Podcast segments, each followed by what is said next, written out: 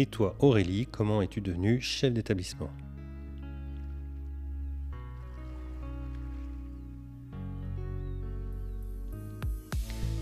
Bienvenue sur le rendez-vous du mercredi, le podcast qui t'aide à mieux gérer ton école, ton collège ou ton lycée.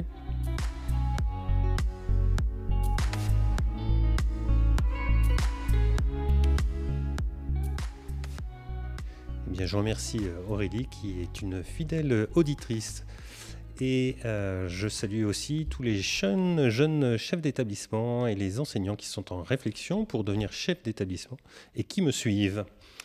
Voilà, une fin de période pour moi un peu compliquée, avec euh, beaucoup de choses à faire et pas trop le temps de m'occuper de ce podcast. Heureusement, j'avais tout programmé jusqu'à aujourd'hui. Et euh, bah, j'espère que je pourrai continuer pour la prochaine période. Aujourd'hui, je reçois donc Aurélie Parézo qui va pouvoir se présenter dans quelques instants. Bonjour Aurélie. Bonjour François. Alors, est-ce que tu peux te présenter? Donc, euh, je suis Aurélie Parézo, je suis euh, chef d'établissement depuis 10 ans maintenant et j'ai été enseignante euh, pendant 20 ans jusqu'à l'année dernière où j'ai obtenu une décharge complète à la suite d'une nomination sur deux établissements. D'accord, donc c'est ça, voilà, je me dis, pourtant, il y a eu un changement il n'y a pas longtemps, mais j'arrivais plus à, savoir. Donc voilà, tu es jeune chef d'établissement, mais euh, d'un double site. Déchargé, voilà, voilà, et double site. Ok, euh, eh bien, à quel moment euh, tu t'es dit, tiens, je veux, je veux devenir chef d'établissement? Alors assez rapidement, puisque euh, donc euh, j'ai été, euh, j'ai été suppléante avant d'avoir mon, diplôme, et une fois que j'ai été titulaire, il s'est passé cinq ans en fait dans cette école où j'étais titulaire avant que je ne prenne la direction.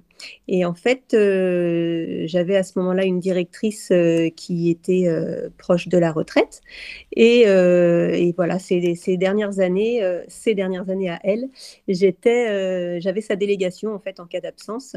Et, voilà, et j'aime beaucoup, en fait, je suis une grande passionnée d'organisation. Donc, euh, j'aimais beaucoup euh, l'aider, en fait, dans, euh, dans son organisation, dans ses dossiers. et voilà, c'est vraiment ça qui me, qui me branchait au départ, de mon point de vue de, maîtresse. Et puis, et puis bah, tout naturellement, quand elle a évoqué son départ en retraite une année à N plus 1, elle m'a dit, mais tiens, je te verrais bien, d'autant que les familles te vois beaucoup travailler avec moi, etc., ce serait une, continuité. Donc je me suis, euh, je me suis questionnée, j'en ai parlé avec mon chargé de mission, et puis, et puis bah, allons-y, quoi. Son, son, départ en retraite euh, euh, fait, j'ai pris le, relais sur, sur la direction de cette école, qui était une école de 8 classes, donc une école moyenne pour notre secteur en termes de, mhm. volume. Et, puis voilà, et donc j'y suis restée euh, six années avant de, changer d'établissement. D'accord, ok. Ok, ok. Et euh, donc tu as suivi euh, à cette époque une formation alors la première année, j'étais effectivement, on avait une formation assez courte. Hein, il s'agissait de deux à trois journées à chaque vacances scolaires. Euh, ils appelaient ça un petit peu la mallette de secours. En fait, c'était vraiment euh, beaucoup d'analyses de pratique, en fait, avec, euh, bah, pareil, des, jeunes chefs d'établissement comme moi qui arrivaient sur la mission, donc avec plein de questions, évidemment. Mmh. Et puis, et puis il s'est passé deux ans avant que je n'entre dans la formation de de management, là, la formation euh, directeur de structure éducative et formative, donc qui se fait en deux ans avec euh, le mémoire, la, soutenance, etc., qui est une formation assez lourde, mais euh, très, très, vraiment passionnante et très, très enrichissante. Et, donc voilà, au bout de ces deux ans, j'ai eu, j'ai eu ce, titre professionnel de niveau 5, donc de, de directrice d'organisation éducative. Très bien. Alors, qu'est-ce qui te motive le matin pour aller dans ton établissement? Alors, euh, bah déjà, j'ai la chance que mes deux établissements soient proches l'un de l'autre. Et, euh, qui soit euh, entre les deux établissements, il y a un parc en fait. Et donc euh, tous les matins, je me gare au parc et je fais mon petit trajet à pied entre mes deux écoles.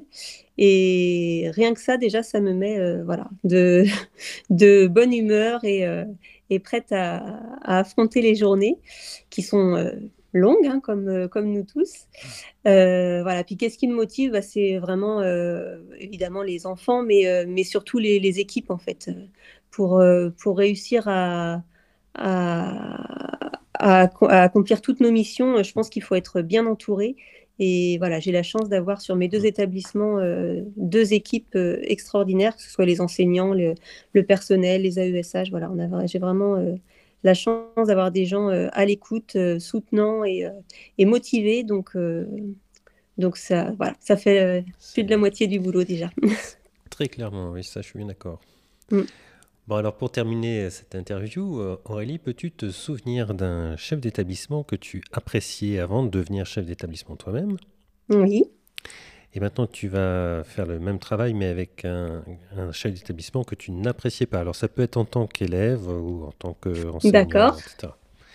Et ensuite, est-ce que tu peux maintenant nous dire euh, leurs qualités et leurs défauts?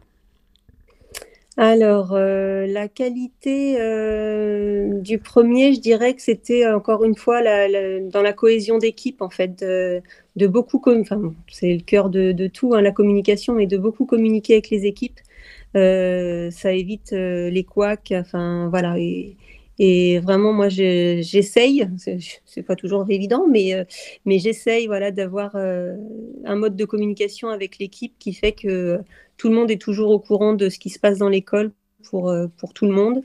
Et, et, vraiment, je pense que ça aide. ça aide. Et puis sur le défaut du coup d'un autre chef d'établissement, euh, bah, ça, serait presque l'inverse, mais du coup euh, c'est pas très original. Euh, on cherche pas le, cherche pas l'originalité. Hein, et, chaque personne que j'interroge a, une version différente. Donc.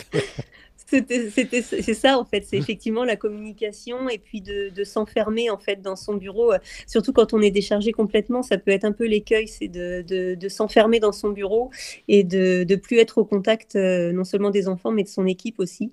Et, euh, voilà, je pense que ça c'est vraiment un écueil que je, m'efforce voilà d'être présente au portail, aux récréations tous ces petits temps euh, de transition euh, qui permettent de rencontrer l'équipe et, de se, dire même deux mots dans la journée, parce que voilà, de ne pas s'enfermer dans son bureau. Très bien. Alors, où est-ce qu'on peut te retrouver dans le monde de l'Internet? Oh bah j'ai, euh, on a des pages Facebook hein, de, mes deux établissements, des pages LinkedIn également, voilà, et puis bah, les sites internet des écoles. Oui, mais alors toi particulièrement Moi, si, si, des auditeurs veulent te contacter.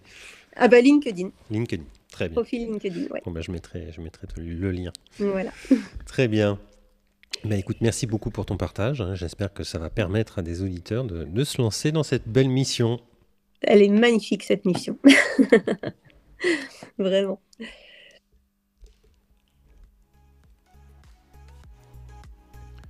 Un grand merci pour ton écoute. Je suis François Jourdain et chef d'établissement d'une école et formateur.